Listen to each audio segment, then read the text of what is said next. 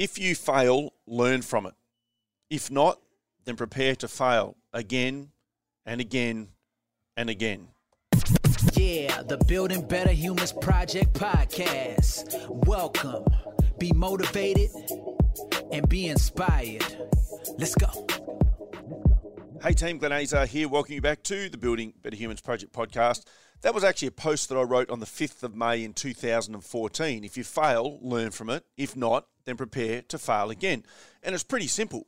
You never truly fail unless you fail to learn the lesson. And we know that. But life is constantly giving us feedback. This feedback tells us whether we're on track or off track towards whatever goals that we have. It's different for all of us. But if you don't like the outcomes you're getting, if you don't like the feedback that life is giving you, then you need to change something that you do on a daily basis.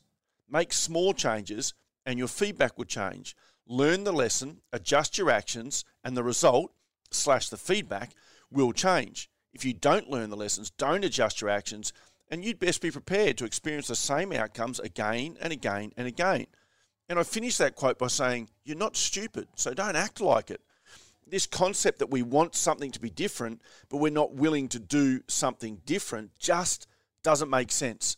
And yet, if you're like me, we've all done this time and time again, hoping that something would change. It's all a part of that above and below the line thinking concept that if people outside of me need to do something different, or if an outcome that other people, other organizations, the government, whoever the case may be, the environment around us, if that needs to change, and needs to do something different in order for me to get a different result, then I don't have control.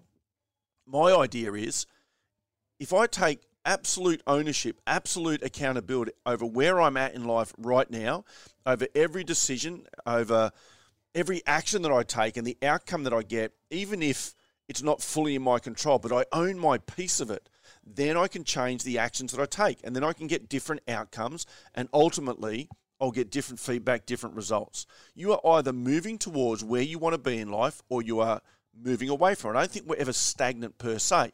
We're either moving towards something or we're moving away from it. If we're not moving towards it, adjust our actions. In the military, we call that walking something onto the target. Maybe things have changed a little bit in this day and age. Weapons are a little bit more modern, I guess, but you understand my point.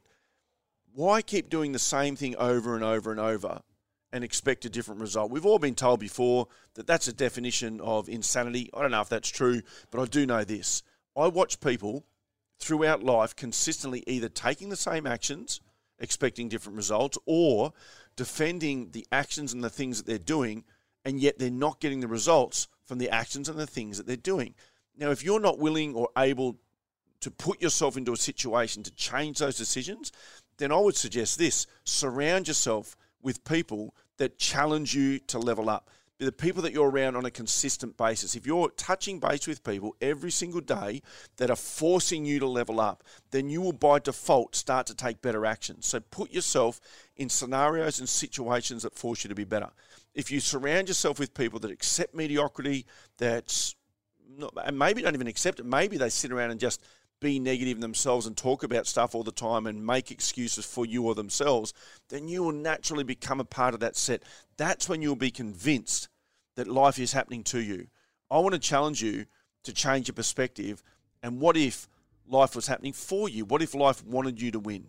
Now, I don't know if either of those is true, but I think we create our own reality.